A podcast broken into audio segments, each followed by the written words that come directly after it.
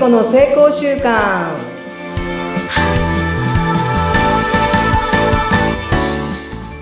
はい皆さんこんにちは。無意識を味方につけて目標達成を加速させる成功習慣コーチの加藤聖子です。どうぞよろしくお願いします。はいよろしくお願いします。お相手はフリーアナウンサー研修講師インタビューはうなみきよです。よろしくお願いします。また増えたな 肩書きが増えたな成長してますからめっちゃ成長しとるわ いやーなんかあのフェイスブック見てたら聖子さんがめっちゃ朝早くからなんか歩いてるシーンがポッと出てきたんですけどなんか、え、今日だっけな、メッセンジャー見てたら、朝3時過ぎのメッセンジャーだった。何時に起きてんだろう？何時に寝て何時に起きてるんだろうと思いながら、すごい早いですね、今日も。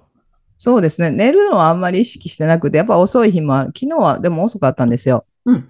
あの、あの、講演会とか行ったからね。ええ。でもなんか目が覚めるのは3時33分とか3時39分とか、うん。あの、目が、まあ、パッと覚めるので、うん、そこからもう仕事をするという。早いですよね。はい。そして今暑いんで、5時には、えっ、ー、と、ウォーキングに出かけ、5時に出るんだ、家を。はい、うん、で、公園に行き、一人ラジオ体操して、気持ちいいなって帰ってきます。え、あの、自分でタンタカタン、タンタカタンとかって言いながらやるんですか？違います。YouTube が。あ、YouTube を流しながらやってくるんですか？そうそうそう。もうラジオ、YouTube ね、あるから、ラジオ体操のね。あるね。うん、それのあの、私が子供の頃の、なんか、た、なんか体操のおじさんみたいなのがいる、いらっしゃるんですよ。うん、その人の声を聞いてやると、その子供の頃、あの、夏休みハンコもらいに行ったじゃん。行きました、懐かしい。ねえ。あのお、お兄さんの声というか、おじさんの声お。おじさんの声覚えてますよ。私も同じかな、聖子さんとちょっとわかんないですけど。同じ世代。長い、うん、あの人長かったから。ずっと耳に残ってる方いますね、うん、そういえば。それでその時のなんだろう、タイムスリップしますよね。あの、ラジオ体操行くとね。そう。そうするとさ、うん、体全然動かんじゃん、みたいなね、今。うんそんなことも鍛えててもそうなんだ。聖子さんみたいに鍛え。鍛えててもね、やっぱり朝、あの、体が硬かったり、あのね、痛いとこもあって、やっぱりね、手が、手を上げることがあんまりしないから、はいはい。手を上げたり回したり、ね、そこをや、本当に痛いんですよ。やってても痛いから、やらない人はもっと痛いと思うけど。ねやっぱこう、肩甲骨をぐるぐる回す。私も TikTok とか見てて、こう、これやると必ず痩せるとかっていうのを見ながら やってますよ。はい、ね、そうなんですよ。だからそんなことをね、あの、うん、思いながら、思い出しながら、ラジオ体操して気持ちを、いいね、はい、気持ちよく帰ってきております。あ、素敵です。はい。そんな中でね、やっぱりクライアントさんとこう、コーチングしているときにね、出てくるのが、もうこれ何回も多分、あの、言ってると思うんですけども、やっぱり言い訳が出てくるんですよ。言い訳が出る。うん、まあ私もそうですよ。あの、あれがあったから、これがあったからって、このやることを決めてても、あの、できないそれことはあると思うんですよ。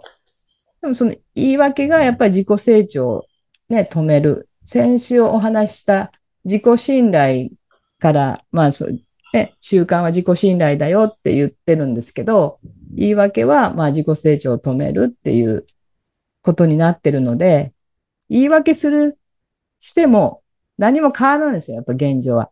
うんうんうん、そして、自己防衛、うん、そうだね。そうなっちゃうね。自己防衛に変わったり、責任転嫁、うん、あとは、学ぶことが止まる。うんそね、そして、私はこうなんだって、忙しいんだ。よくね、一番の言い訳ですよね。忙しい、忙しかったって、これがもう自己イメージ、自分は忙しいんだ。それで自己イメージを固定したり、やっぱ問題の解決ってできないんですよ。うん、それってでももったいないじゃないですか。その時間をずっと言い訳してじ、その時間を費やすって何の成長にもならないなって思う。うね、はい。うん、なので、言い訳をせずに、どうしたらできるかっていう、その、頭の中の言語を変える。ああ。あ、そっか、それってほら、子供なんかにもしかなんでできなかったの？なんでやらなかったの？って言ったら、だってなっちゃうもんね。そう。だから問いが間違ってるんですよね。そうだよね。うん。そっか、そうだよね。だから言い訳するんじゃなくって、できないその事実を、要は認める。うんやっぱ認めたくないんですよ。自分ができないって。特に私もそうなんですけど、リーダーってできないとか、やれないとか、失敗するって認めたくない。認めたらなんか負けみたいな。あるある。ありますよ。ありますよね。それがまああ。あのー自己正当化とか、ね、責任転嫁とかって言うんですけど、そうね。うんわかるわかる。それでは本当に、あの、成長しないから、やっぱ問いとして、他に方法がないかとかうん、もしできるとしたら何があるかっていう、その改善の方に意識を向ける。うーん。そうそですよね。その脳の構造を変えていくっていう。脳の構造を変えるってやっぱり、うすぐは変わらないかもしれないけど変えられるのは言葉だから、なんかこう自分責めとかできなかったこととかって、うんあまり人に言いたくないんだけど、あるけど、うん。あ、また今日もやれなかったみたいなのとかあるんですよ。うんそんな時に、じゃあ何からやるみたいにこう、うんこう書いとけばいいのかな、机の前とかに。そうそうそう、もうは、あ、なんか、あの、習慣化するまで貼っとくっていいかも。私はその手帳にそれを書いて、もしできるとしたら他に方法はないかっていうやり方があるので、それをやるんですよ。え、ちやょっと待ってください。なんかやらなきゃ to do で持ってるとするじゃないですか。これを明日までにやるとか。そうはいそれはどんな風にメモしてるんですか、聖子さんは？それは、あの、あれです。カレンダーに入れて、うんうんもう朝、基本的にも朝、私早く目が覚めるんで、朝に集中さすんですよ。うん。そうしないと夜に回すと絶対自己正当化とか言い訳がやっちゃうから、うんそうすると自分をやっぱせ責めたり否定するじゃないはいそのまたエネルギーを使いたくないんですよ。うん。なので朝になるべくいあのルーティンは入れるようにしてますね。ルーティンは朝入れて、とにかく朝でほぼ終わらす感覚でやってるって前聞いたような気がするんですけど、はい。そうです。それもそして、そうですか？そうです。うんそうです。そして夜に感謝の、ああ。感謝の、夜？は感謝のルーティンがあるんですね。感謝ワークをしている。そう、感謝のルーティンで終わるようにしていて、うんうん。そうすると言い訳、何か昼間っていろんなこう入ってくるじゃないですか、予定とか。うんなので、その予定に振り回されることなく、朝の自分の時間。で、やっぱよく聞くと、朝、ダラダラしてたり、なんか2時間が、なんかちネット見たりね。うんなんかそういうことの時間、あっという間にそれで過ぎていくじゃないですか、時間って。おっしゃる通り、一回見始めると止まりません。そう。そしてそれに気づくには、やっぱり自分ができてないことをちゃんと見る。